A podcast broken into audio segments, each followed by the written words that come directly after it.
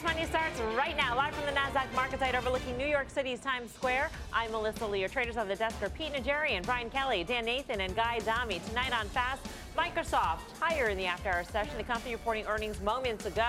We'll bring you all the latest headlines, tell you what the street is saying right now. Plus, Bitcoin back in the saddle. The crypto holding steady above 7,000 after a massive breakout earlier this week. But BitMEX CEO Arthur Hayes or as we like to call him, Mr. GQ of crypto, says the bottom isn't in just yet. He'll be here. But first, we start off with the comments from President Trump that shocked Wall Street today. Let's get straight to Eamon Javers at the White House for the latest. Hi, Eamon.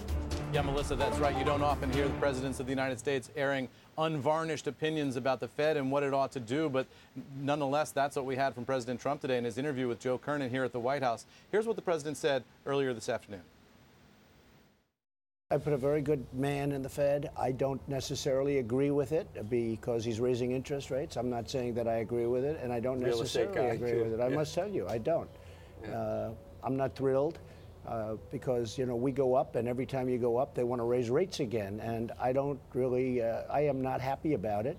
Uh, but at the same time, I'm letting them do what they feel is best but uh, I don't like all of this work that goes into doing what we're doing. You look at the uh, euro, you look at what's going on with the EU, and uh, they're not doing what we're doing, and we already have somewhat of a disadvantage, although I'm turning that into an advantage. You know, last year and for years, we've been losing $150 billion with the EU nations, with the European Union and uh, they're making money easy, and their currency is falling. And China, their currency is dropping like a rock, and our currency is going up. And I, ca- I have to tell you, it puts us at a disadvantage. Now, I'm just saying the same thing that I would have said as a private citizen.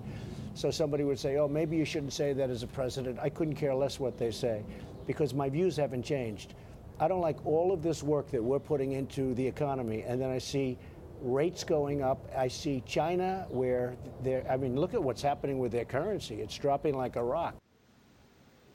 So those comments got enormous reaction around the world of finance. A lot of critics suggesting there that the president was sort of treading on the independence of the Fed in the minutes and hour after uh, those comments were released here on CNBC today. Uh, the White House put out an additional statement after that explaining, no, the president respects the independence of the Fed they said. What the president was doing here today, the White House clarified after that interview was released, was simply restating, as he said in the, in the clip, restating his previously held views. And of course, uh, this is not the first time uh, that Donald Trump has criticized the Fed or the Fed chairperson. Uh, you remember back Janet Yellen back in 2016 during the campaign, uh, the president was very, very critical of her, uh, suggesting that uh, she should be ashamed of herself for keeping interest rates so low in order to help Barack Obama during a presidential year sell his story on the economy. So this is not a man in Donald Trump, whether a candidate Trump or a President Trump, who's been shy about airing his views about the Fed. It's not something that we've seen other presidents do recently, but it's also not something that this president has shied away from at all. We'll see the full tape of that full interview tomorrow on Squawk Box at 6 a.m., guys. All right, Eamon, thank you. Eamon Javers at the White House for us. Let's get a check on the market reaction to those comments because initially we did see a market reaction. The Dow and the S&P 500 in the red today. The Dow dropping more than 130 points, closing near the lows of the session. The reaction was really seen in the U.S. dollar. It Got crushed this afternoon before recovering some of those losses. So question here. We know about the trade war, of course. We're about to see a Trump led war on the Fed. If we do, what could that mean for the market, Guy? I don't think we're going to see a Trump-led war, war, on the Fed. I think what we're in is a new paradigm. I think the president was pretty, and I'm not an apologist for the president if I'll criticize him when criticism is due, but I think what he basically said, listen, I'd be saying the same thing if I were a private citizen. Whether that's true or not, I don't know. What I, if I were president, this is what I would have said. Rising rates are a function of a stronger economy that's being taken place after the, the, the, things we put in place in my administration. It's something we have to deal with. I'm not thrilled about it, but that's the cost of doing business. Other countries are not following suit. And in the short term, we may suffer, but in the long term, it'll benefit the citizens of the United States and our economy. That's how I would have handled it, but I'm not president of the United States. Short term, are we at a disadvantage by having a stronger dollar, higher rates in the rest of the world, which is still basically not, not, super easy Not money? if the stronger dollar and the higher rates are because our economy is doing well. If those things are happening because of other reasons, like people don't believe in our debt that we're going to pay it back and rates are rising, then that's a problem. But let's put this in context. I don't think this is necessarily a war with the Fed more than it is an opening salvo or a response, actually, in a currency war. Because last evening, China def- did not defend the yuan peg that they have been defending. So this morning, you wake up to people in the currency markets asking, has China weaponized yuan? I'm not saying they have, but that's the beginning of it. Trump comes out today and says, you know what, we don't like a strong dollar. To me, this looks like the beginning of a currency war. Yeah, so isn't that the main point when you think about the disparity? This is what Trump seems to be so focused on this trade deficit that we have with China. And we know that they don't have to, you know, they can be targeted about what they uh, apply tariffs to, and they could let that yuan go lower, right? And that's exactly what happened in 2015. And we saw the volatility across risk assets all over the planet when they did that. And if you look at the weakness right now, it could be setting up in a very similar manner because this is a massive tool that they have in this trade situation. You know, it's interesting because, you know, you were talking about it as well, but he's speaking as an independent citizen as president of the United States when he's when he was speaking with Joe it's just an interesting thing for all of us to watch, and I think it's it's odd like the rest of us. But I do think because of the fact that it's a strong economy that we've got right now, and I think that's something that has to be taken in, and everybody has to look at that and just determine whether or not we think that the Fed is doing the right thing Right or wrong, are they also, doing the me, right thing as we go forward? How many more hikes do we see the rest of this year? And I think that's sort of where he's maybe trying to temper it down in his own way. Why, why should he be tempering it down? When you look at the data that we have, you look at the economic growth, you said this is, we need to normalize, right? If you think in the last two uh, market cycles when we topped out, Fed funds were at 6%. Right. You know, so look where we are now. I think we should go with the guys who understand how to run economies rather than guys who bankrupted five, uh, five companies. And I want to take one other point. This is a really important point. He's saying he's, when he was talking as a regular citizen, Eamon Javers, the, the interview that he's talking about, when he said that Janet Yellen should be ashamed – he was saying because interest rates should be going higher. So he's saying the exact opposite. We're on the campaign thing. trail. It makes yeah. no sense, though. Well, yeah. it's just, but but also economically, if everything that the White House has put in place, and there's been some very positive things that have happened, if our economy cannot handle a little bit of an interest rate increase because to Dan's point, we are still extraordinarily low relative to history. If we can't handle that, then everything they put in place doesn't work. Let's say uh, I like when you play games. well, I mean, I think I think the question here is is would the president's words actually influence the Fed? And I think we spoke to a lot of Fed watchers this afternoon who seemed to dismiss that idea. At the same time, from a market, uh, you know, participant's perspective, the next time the Fed moves, let's say for some reason or other, let's say the Fed is concerned about emerging markets and the impacts of tariffs, and so they don't raise as quickly. Will we then look at that action through the prism 100%. of 100%. You'll, come, you'll absolutely come back to that Joe Kernan interview. We'll play right. the we'll play sound it. on say. Was the Fed we'll politicized? the Fed politicized? exactly. Without unequivocally, without 100%. So isn't that is that a what bad thing for the market? What this also does for him, though, is, in, in my opinion, whether he thought of this or not, I'm not suggesting either way, but if the market were to sell off those comments give him air cover to say, you see what happened? Fed raised rates. Our economy was doing so beautifully. They went too fast. I went. They right. went too fast. So it gives. And we talked about this when he when he talked about the market being a report card for his administration. Mm-hmm. What excuse could they use if the market went down? In my opinion, now this gives them a natural excuse if, in fact, the market does go lower. All right. For more on this, let's bring in CNBC senior economics reporter Steve Liesman. Steve, what do you think? Any influence at the Fed? I, I, don't think so, but I wish I had a videotape I could roll back and play what Brian Kelly just said. Uh, and I think he may have uh, hit the nail on the head here, which is this idea that the trade war has now morphed into something of a mm-hmm. Fed war here. And I think, Melissa, you also spoke about this, and I hadn't really considered that. Um, other than the fact that I do know that the thing the president mentioned here, which is the Chinese yuan is weakening, uh, apparently in response to these tariffs that are out there. So, what do you have? You have step number one, which is you have the tariffs, you have the retaliatory tariffs, you have the yuan weakening, you have the dollar strengthening, and so now the president has to come back and has to kind of, um, I don't know what the right word is, bully or otherwise cajole the Federal Reserve to say, you know what, we need you to stop raising these rates so far because we're getting killed on the yuan. So this, I think, what we have here is potentially, and I'm just speculating right now, mm-hmm. is another fallout from the trade war now coming sure. into potentially influencing oh. Fed policy. Uh, now, and I just want to, I'll, I'll just uh, add uh-huh. real quickly, Melissa, that I think the Fed has to consider this, and I don't know how much they have to consider it. But the idea that the dollar may strengthen, which could have a negative impact on the economy because of the trade war, does indeed become a Fed policy issue. So Absolutely. hats off to all you guys. I think I think And- you got an interesting take out there. And it's, it's a major problem for the markets. We heard that yesterday at Delivering Alpha. Mary Right. Erdoes had mentioned that Right. the dollar, the Dixie, is a one-year high right now. The yuan at a one-year low. I mean, this this could come into play when it comes to earnings season as well, right? A hundred percent. And Mary Er- and Steve, you know, Steve was there as well. Mary Erdoes' comments were fascinating to me. The one thing, J.P. Morgan, the biggest thing there. One of the fears that keeps them up, I'm paraphrasing, was the moves that they're seeing in currencies. Yes. Unprecedented moves that typically happen over months, now happen over days. And I don't think that's in large part due, in my opinion, to central banks. I mean, Steve can chime in, but I think the, the central banks globally have inserted themselves way too much into the conversation. Hey, Steve, Well, I- BK. Oh, go ahead, sorry. No, I, I'm, I'm just not sure that's right because I think that the, what the Fed is doing right now is the Fed is on a program that's been really pretty much pre-announced more than a year, a year and a half ago.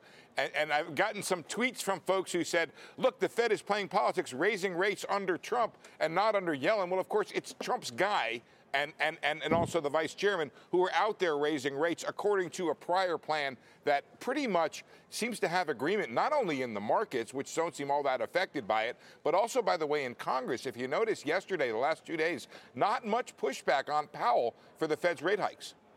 Hey, Steve, I- I'm curious. You talk to central bankers all day long, and typically their response is, well, the dollar or the currency is the Treasury's concern. But when you talk to these bankers, how much do they really worry about a rising dollar and the impact that their policies are having on that? Right. So, Brian, you're saying I talk to central bankers all day long means there are now people lined up for my job, as you might imagine. um, well, here's the thing. Here's the line on the dollar and the currency, which is that they don't worry about the currency until it ends up affecting the macroeconomic outlook.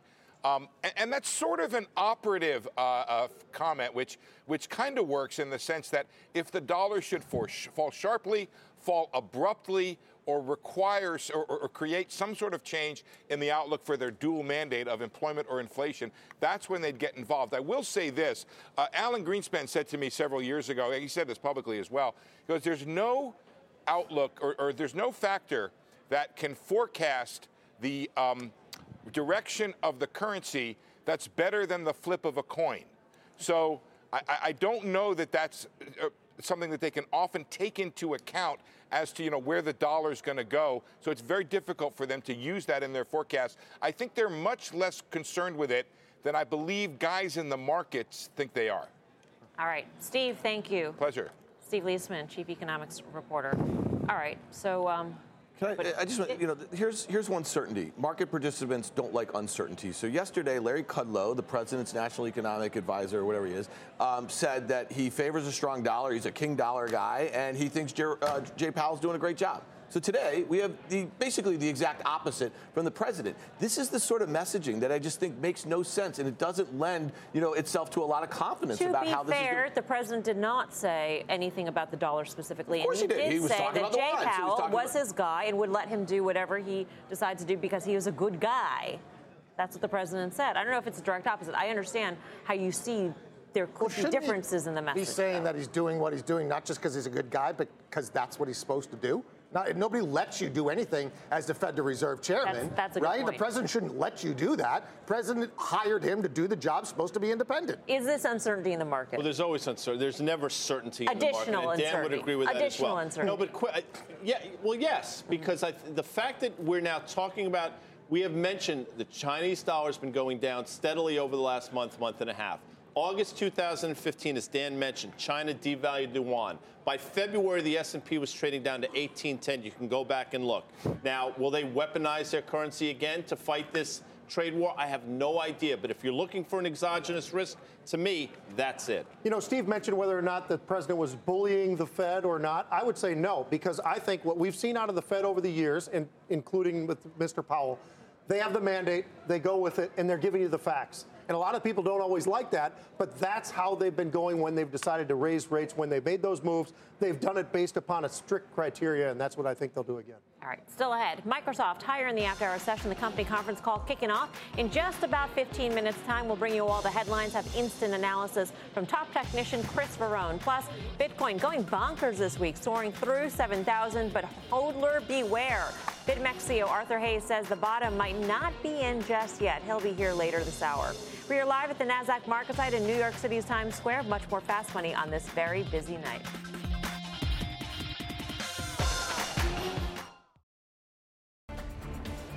Welcome back to Fast Money. Check out shares of Microsoft higher in the after hours session after better than expected earnings, although slightly slowing cloud growth. The tech giant has been on a big run this year, surging more than 20%, sitting near all time highs, uh, up 1% right now. Pete, what do you think? You know, the focus has been on the cloud, and you said slowing, and that, that I think is why we're seeing this move that's not exactly a violent move to the upside. I think as people digest it, just like they did last quarter. Last quarter, they released their numbers. Suddenly, the stock was down a few percent, and then by the time they actually gave their guidance, stock started moving higher, and by the time we opened the next day, I think we were up 4% or something like that. Azure has slowed down. It was 93%, now it's 89% growth.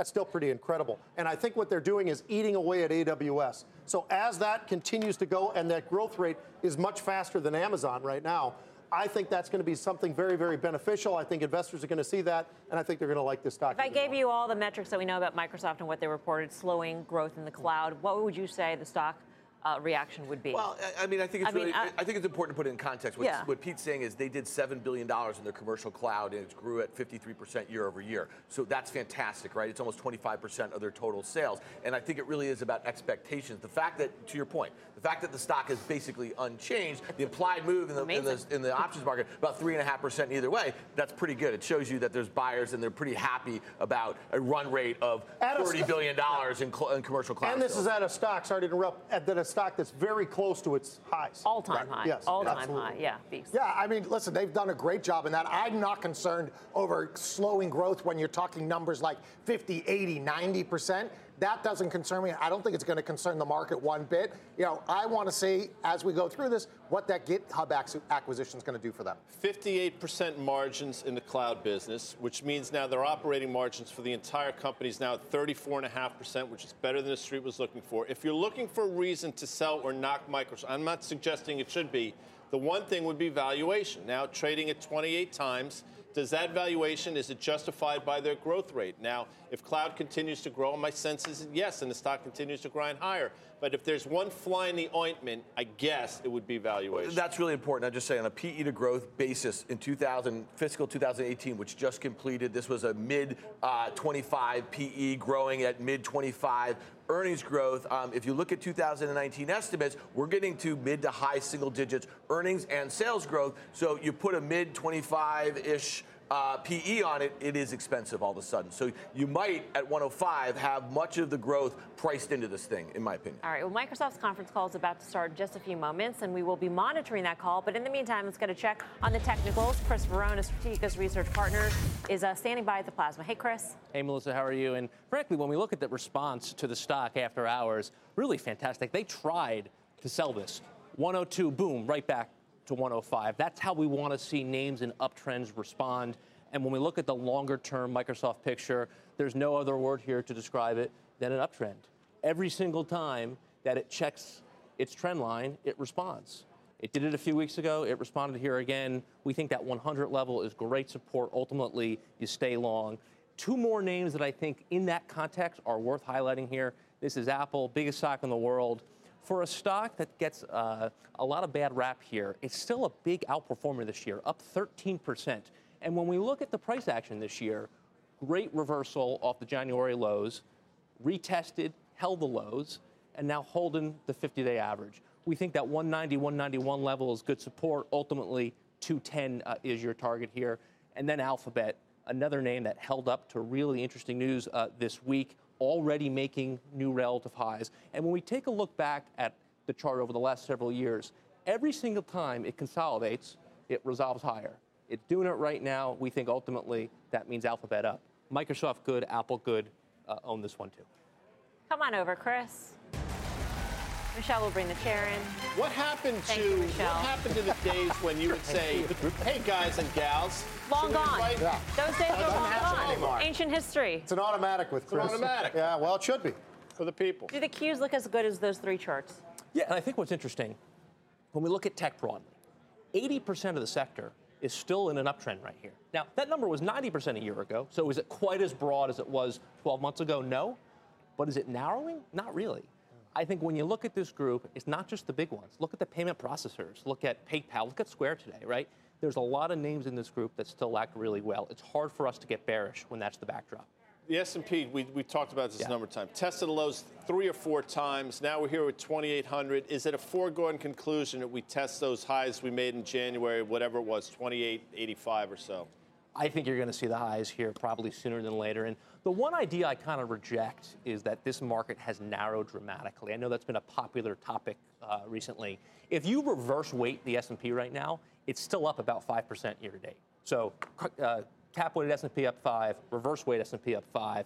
That doesn't sound like a market that's narrowed dramatically to us. How about those stats that say like the, the biggest four stocks account for 84% of the gains in the S&P 500 for the first six months of the year? What that doesn't I mean, tell you is that that that's true almost every year, uh, Oh, especially it? in a year where the S&P is not up that much. It's very But- but easy for the big stocks to contribute. And, and I get that narrative. I mean, it's simple to debunk, but um, I don't think we've ever had four or five stocks that all have $800 billion market caps. And so if you ever had them all going in the same direction, isn't that sort of the risk? Because right now we have a situation where, yeah, Netflix is much smaller. It was down 15% the other day for a, a quick, um, but it didn't really shake too much. You know, you know what I'm saying? So isn't that the risk? Is that the that if they all were to go in the same direction? That's a great point. But what I think is notable, or maybe let's say it would be a greater risk if they were the only four or five names working in the entire market. And that's just not true. I mean, talk about some sectors that haven't been involved that are starting to show up recently. Biotech's been dead money for three years. It's back on the tape here a little bit. Banks have been dead money for five or six months. They've started to show up here a little bit.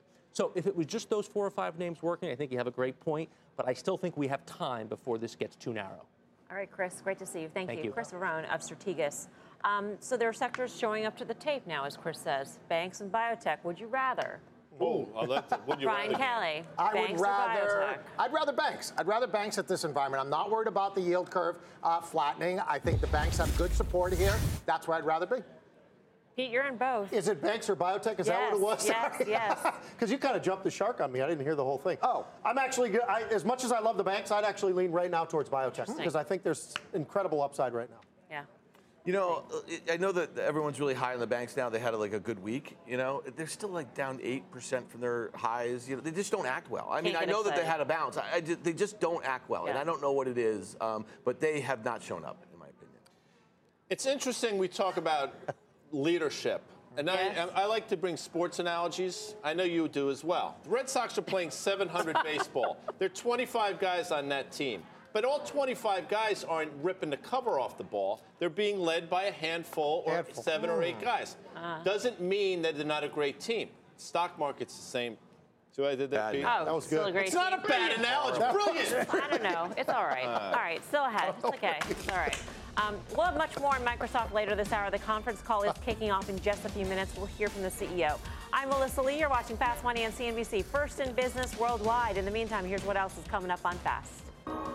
When you wish upon a star. Ah, to be a Disney shareholder, enjoying the longest winning streak in five years. And one trader sees even more gains to come. We'll explain. Plus, Bitcoin is surging. But could it all be one short squeeze? The CEO of a top crypto exchange, Arthur Hayes, will weigh in when Fast Money returns.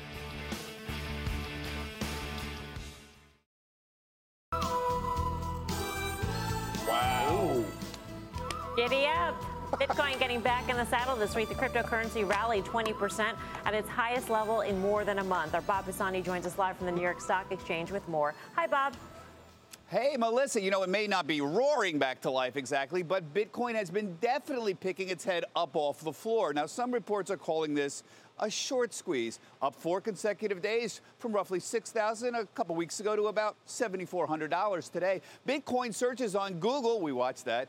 It's dropped dramatically in the past few months. Well, they're the highest levels in the past month. But cryptos tend to move on two things. Number one, they tend to move on regulatory news. And number two, any indication that more users might be coming online. In this case, this week's news is mostly about more potential users or traders of crypto. So on Tuesday, we noted MasterCard had published a document outlining how they may try to speed up crypto transactions by linking accounts holding both fiat currencies and cryptocurrencies. MasterCard thinking about getting involved in crypto? Huh, that's big news, and Bitcoin was up 9% that day, its best performance in three months. On Friday, we reported Coinbase was considering adding five new coins to its platform, which would join Bitcoin, Bitcoin Cash, Ethereum, and Litecoin on their platform. Now, these coins all jumped, and even Bitcoin was up 5% that day. Still, Bitcoin volume is only modestly higher, and then only in the last few days. And futures volumes really haven't changed too much, so don't get too excited yet. There's other, one other possible positive here regulatory. On Tuesday, Fed Chair Jerome Powell said the Fed was not thinking of creating a cryptocurrency. Sounds like a negative? Well, listen, the purists seem to be happy to hear this. At least that's what they're saying me. They don't want government intervention or oversight. If the Fed wants to step into it and start getting in the crypto business, there is potential for much more regulation. In their minds, the purist minds, this would be a negative. So Powell saying no one could that, that, that this could be viewed as a mild positive for prices, I think is an interesting idea if you accept the fact that more regulation would be negative for cryptos. Melissa, back to you. All right, Bob, thanks. Bob Pisani at the New York Stock Exchange. Let's let's trade it. You know, when we were speaking to Barry Silbert on stage, he said, you know, the Powell remarks, the amazing thing is that crypto had no reaction. No reaction That seemed whatsoever. like the best scenario. Without a doubt, and that's how that's how it should work. That's what this asset class is designed to do. We talked about the political whims of the currency markets, the fiat currency markets. Well, here's a currency, an alternative currency that doesn't sway necessarily with the global political whims. So we've had a lot of positive news. I've been up at the at the plasma talking about all these positive developments. Bob just laid a lot of them out, and you know I think we just got to the point where the sellers were done. The sellers were exhausted, and buyers came in. We popped higher, 6,800 big technical resistance. We busted through that, up 9%. Looks to me like we may have bottomed here in Bitcoin. All right, well, some traders out there are saying that it was all part of a short squeeze. Um, let's welcome back Arthur Hayes, the co founder and CEO of BitMEX, the Bitcoin Mercantile Exchange, which is the largest crypto trading exchange by volume. Um, we've just given you a nickname, Arthur. I hope you don't mind, Mr. GQ of crypto. Not a bad one, huh? No, I like it. All right, so let's get down to the short seller theory. There, there's a lot of Twitter um, tweets going back and forth about the heavy volume on BitMEX and how this could be a short squeeze. Have you, are you seeing any evidence of that? Well, during the um, pump from 6,800 to about 7,250, in that about 15 minutes, we liquidated about 230 million US dollars worth of short positions. Um, but bear in mind that we're a futures market, so for every long, there's a short. So there's not an imbalance of shorts per se, but many people probably entered a position around the same levels, which is why we probably got a little pop there. Do you think that we've seen the worst for, for Bitcoin this year? I don't actually think we've seen the worst. Uh, I think this is a very strong rally on you know good volume, and we definitely could see 8,000, 9,000, and maybe just shy of 10,000. We've been here before earlier in the spring. We rallied from about 5,800 to uh, in the high 9,000 level, but didn't quite crack 10,000. I think similar action will happen this time, and I would like to see us test 5,000 to really see if we put a bottom in. Do you think we'll see more volatility? I mean, that's really what traders want to see, right? And that's what's good for your business volatility, either up or down. Absolutely. And given that it's the summer and everyone's in the Hamptons or the uh, French Riviera or in Asia and Bali, uh, I think people are taking a little bit of a chill time. Come back into Q3, Q4 is when I think the party's going to start again. Hey, Arthur, it's BK. So you're talking about an awful lot of volume going through your exchanges. U.S. citizens can't trade on your exchange. So what's the character of the person who's trading on BitMEX, and are you seeing a change in that? So we're primarily a North Asian uh, platform, and as I've said many times, the penetration of internet, the penetration of mobile makes it a fertile ground for digital currencies, and you also have a great culture of gaming uh, where, where I live. So that's why we've seen the majority of our customers come from that region. And in general, if you look at the largest exchanges in the world by trading volume, they all are in North Asia. Everybody's at the Hamptons or on their yachts. I thought I this love was a that. different kind of crowd, Arthur. Decentralized, uh, you know, power to the people kind of crowd. Power to the people doesn't exist on yachts. I guess it does. Um, Well, I guess it depends on who can get on the yacht. I guess that's true. Uh, in terms of volumes, though, where are we? I mean, relative to the peak volumes that you probably saw back in December, where are we in terms of getting that volume back? So for BitMEX at least, we've actually expanded our share of the market um, in 2018, and we actually had our best month in March. But definitely for the uh, spot exchanges that don't have any leverage, the peak volumes were in December, and I think we've seen them pick back up slightly. We'll definitely see volumes increase if we continue this rally. But as I said, I think through third and fourth quarter has generally been a very positive time for Bitcoin because everyone's come back from their summer vacation. All right, Arthur, we're going to leave it there. Great to speak with you. Thanks for having me. Arthur Hayes, otherwise known as Mr. GQ of crypto, or at least henceforth known as that. Henceforth, I like that.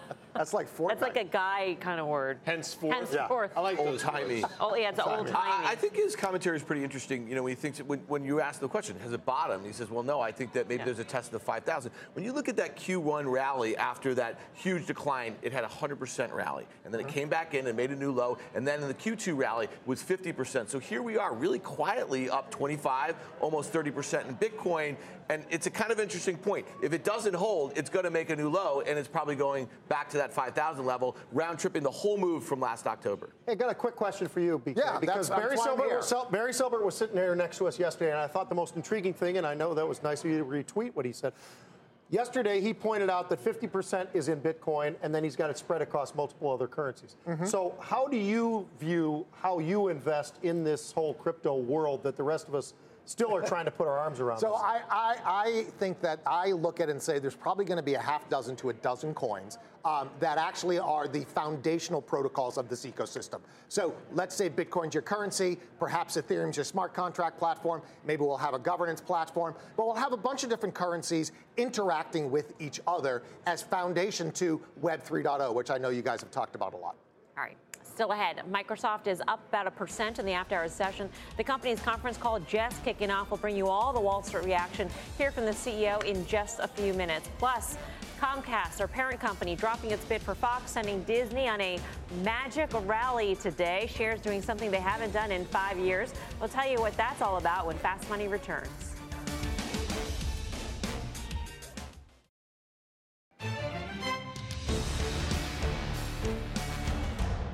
Sing it, Pete. Welcome back to Fast Money. Disney proving that anything can happen when you wish upon the right star or succeed in buying the bulk of Rupert Murdoch media empire. Stock rallying 6% in the last month, now up for nine straight days. Its longest winning streak in five years. So is the magic back for the Mouse House? Guy. But Why are Nancy, are, uh, she's the director. I know, she's cracking up because Pete and I are singing. Singing, I know. Jiminy Cricket. Jiminy She had to walk Cricket. off set. makes no difference where you are. There you go. Uh, back to the trade. Coincidence or not, Mel, when they legalized sports gambling, if you recall, was I do. Disney was trading either side of $100. We had a conversation on the desk. This might be the catalyst. This might be what saves ESPN. We got bullish on Disney.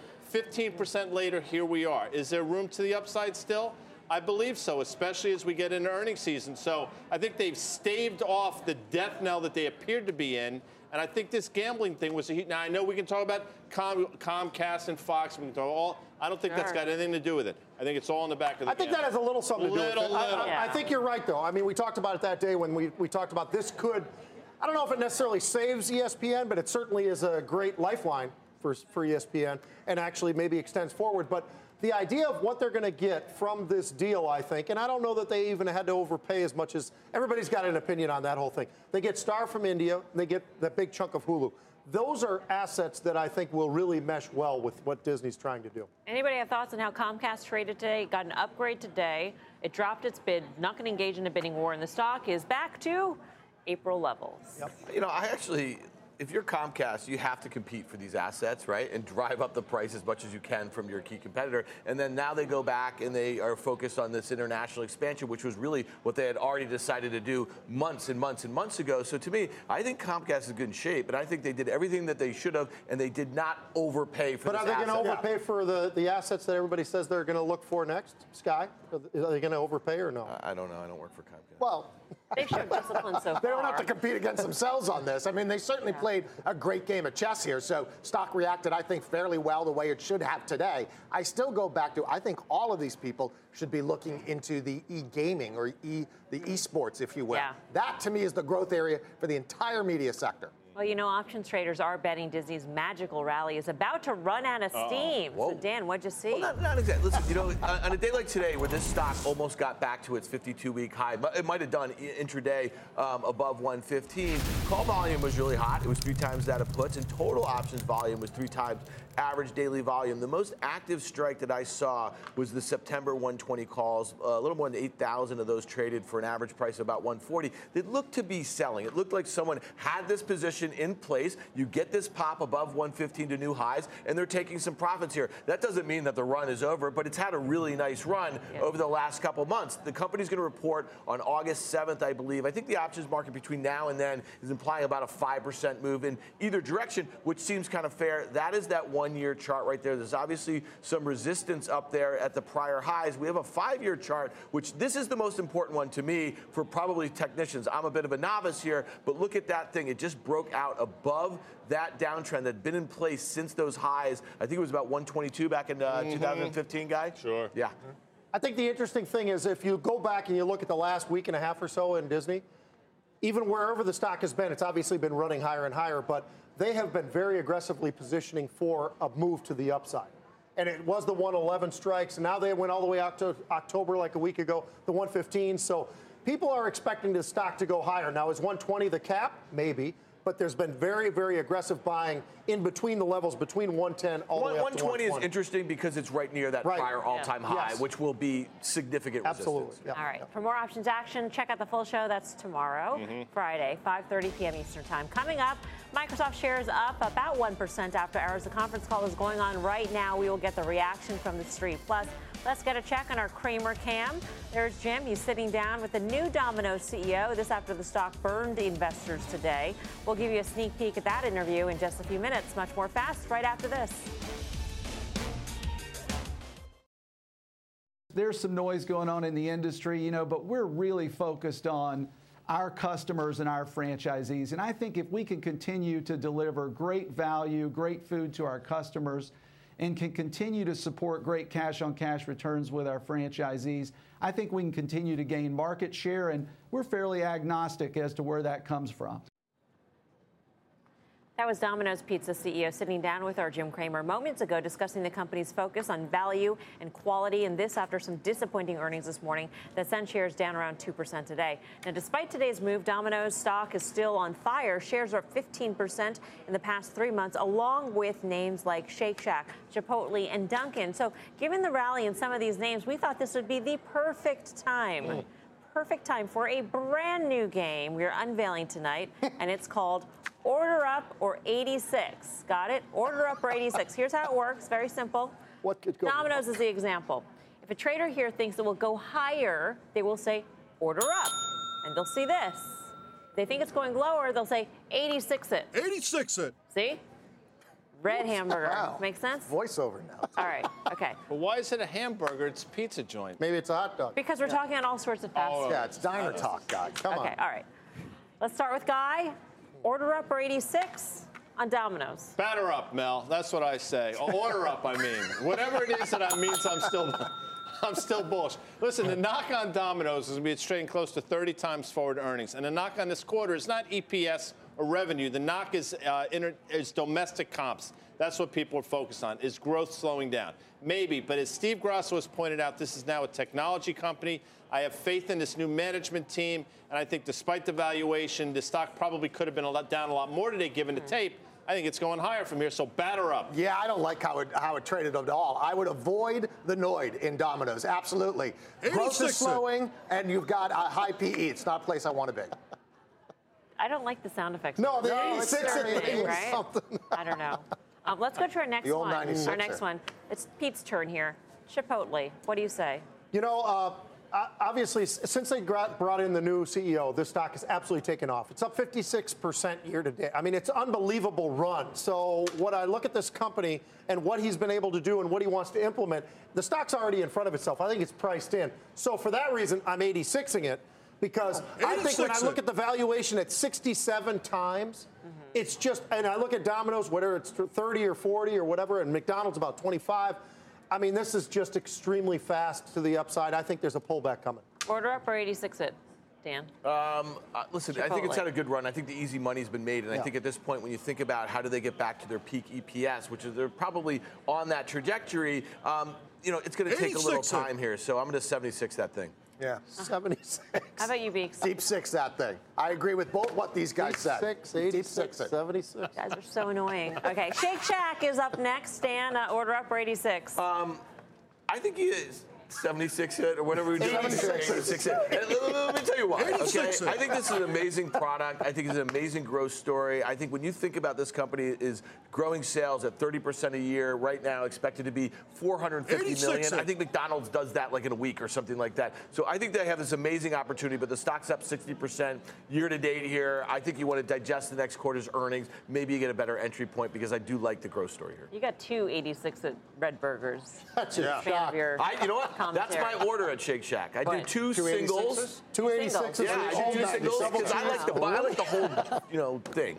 Josh You know what I Brown mean? calls that an appetizer, by the way. I hope he's watching. TRB, and he loves that coach chicken sandwich. That's a takedown. That's an 86. I right order there. up that, That's an that 86. takedown. All right, last up, Dunkin' Donuts. Dunkin'. BK, what do you think? Order up 86. Oh, that's an order up flow, without a doubt. I mean, for a kid who grew up in Boston, he's got a special place in his heart. For Dunkin', place is wicked good. Pete? I would agree. That's an order up. Yeah, up, that's an order up, up, and absolutely. giddy up. This thing's going higher. Oh, you guys finally got the Up, gist up, of the game. Yeah, yeah. order There's up. room for expansion on the giddy up. You know, it's really not fair up. for me to play this Why? game because I actually worked at two, as you know, I worked at the Domino's and I worked at the Shake Shack. So it's it's somewhat it's disingenuous of me fired? to be. Were you Huh? 86? Oh, yeah. No, look at that. He was 86 six. for He was 86. Yeah, I he, wasn't he needs a red anything. Burger on that hat on that me. VO. See, I got the whole thing All right. going there. Coming Wash up. Watch your hands. Microsoft higher in the after hour session. The company conference call is underway. We will tell you what Wall Street's saying about the quarter. Much more fast in two.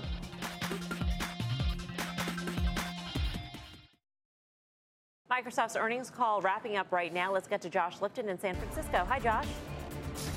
Uh, well, Mel, for a quick take, I checked in with Kirk Materne over at Evercore ISI. And, and speaking about that commercial cloud revenue number of $7 billion, um, up 53%, Materne saying when you see that kind of strong growth off a much bigger base with stronger leverage, it reiterates the positive thesis around the cl- cloud story. I did ask him about Azure. You know, that growth clocked in at 89%. It was 93% in Q3. So why that uh, deceleration? Materne saying uh, he simply believes that's the law of no- large numbers kicking in. The base is getting bigger. He says this is probably a $9 billion business growing at more than 80%. And I also did check in with Canaccord's Richard Davis. Now, he tells me he was a bit cautious heading into this print just because the run the stock has had, reminding us that it was up more than 20% year to date heading into the print. However, he remains bulled up on that name, thinks it's a tech stock you have to own. On the call, Satya Nadella talking more about Azure specifically. Take a listen.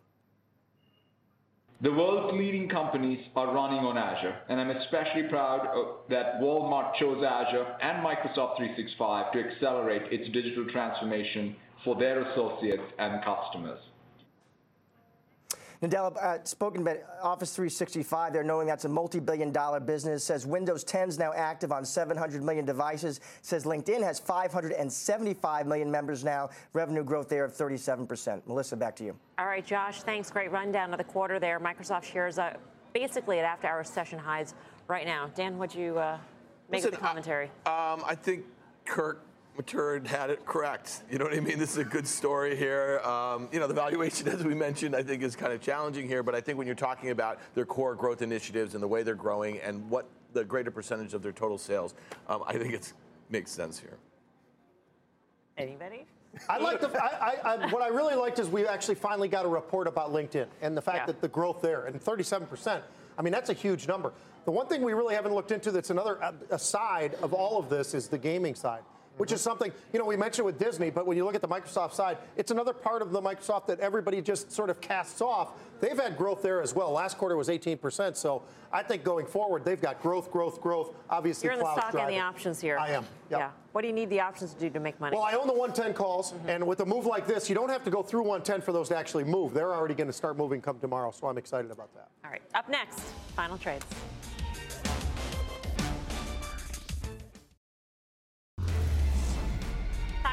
Trade. I'm going with Weight Watchers. First of all, we had option activity in there today. Second of all, Oprah is the greatest uh, activist investor I've ever seen, and I think this stock's going higher in there. No longer just a diet company. This is a lifestyle. Giddy up. BK. Interesting. Well, you know what you should buy in a currency war? You should buy some gold, GLD. If you don't like the Bitcoin, gold's your place to go. Dan Nathan. Uh, yeah, retail had a good day today. One of the most constructive charts in Oh. retail is Target. That one looks like it's going to make a play for its prior all-time highs there, 85. Bring it on, Giddy up, Biggin. Yeah, yeah, 86. Hit that bullseye. Great music tonight. You hear that Lee Van Cleef stuff we had going? No. Know what else Clint is good What? and not bad or ugly anymore? IBM. All right. I'm Melissa Lee. Thanks for watching. See you back here tomorrow at 5 for more Fast Money. Meantime, don't go anywhere. Mad Money starts right now. Doctor.